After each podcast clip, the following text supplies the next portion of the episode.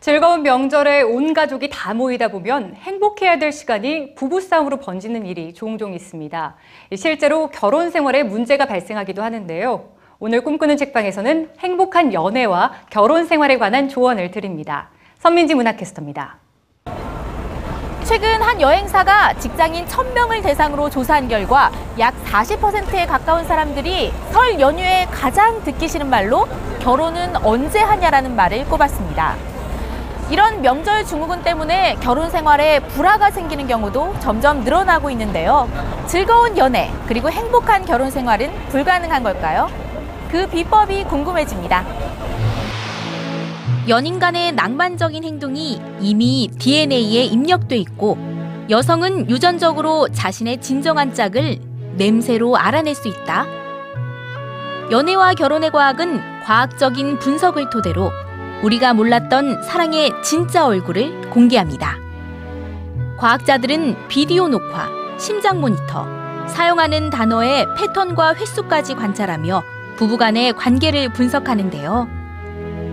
돈은 남녀가 결혼을 미루는 가장 큰 이유이자 부부싸움의 주된 원인이라는 결과를 밝혀냅니다. 하지만 이런 부부싸움이 오히려 관계 유지에 도움이 된다는 아이러니한 처방을 내리기도 하는데요. 과학에 근거한 독특한 처방들이 우리의 건강과 직결되는 좋은 관계에 대해 다시 생각하게 합니다. 이번에는 대중의 멘토로 사랑받고 있는 법륜 스님이 과학에 근거하기보다는 깨달음을 통해 얻은 마음의 조언을 들려줍니다. 이리저리 조건을 따지며 만난 사람과의 행복, 나이 차가 많거나 종교와 성격이 다른 사람들끼리의 결혼, 현실에서 얼마든지 발생할 수 있는 문제들에 대해 법륜 스님이 쉽고 명쾌한 해답을 제시하는데요.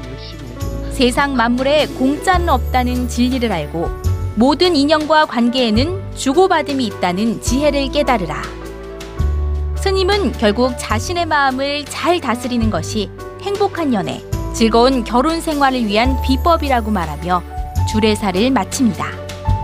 명절 이후에 협의이혼서를 작성해서 제출하시는 분도 많으시고 상담 건수도 실제로 많이 늘어나 있습니다. 주부들이 마음가짐을 다스리는 것도 중요하고요. 그리고 불만이 생겼을 때 마음에 쌓아두기보다 그 자리에서 이제 뭐 남편분과 그, 그 다음에 시어머니분과 이렇게 서로 대화를 나누는 것도 예, 문제 해결에 있어서 좋은 가장 기본적인 해결 방안이라고 보여집니다. 연애는 비현실, 결혼은 현실이라는 우스갯소리가 있는데요. 그냥 가볍게 웃어넘기기에는 너무나 중요한 연애와 결혼 이야기. 과학적 근거와 깨달음의 이치가 담긴 책들로 행복에 한 발 더 다가가 보면 어떨까요? 꿈꾸는 책방 선민지입니다.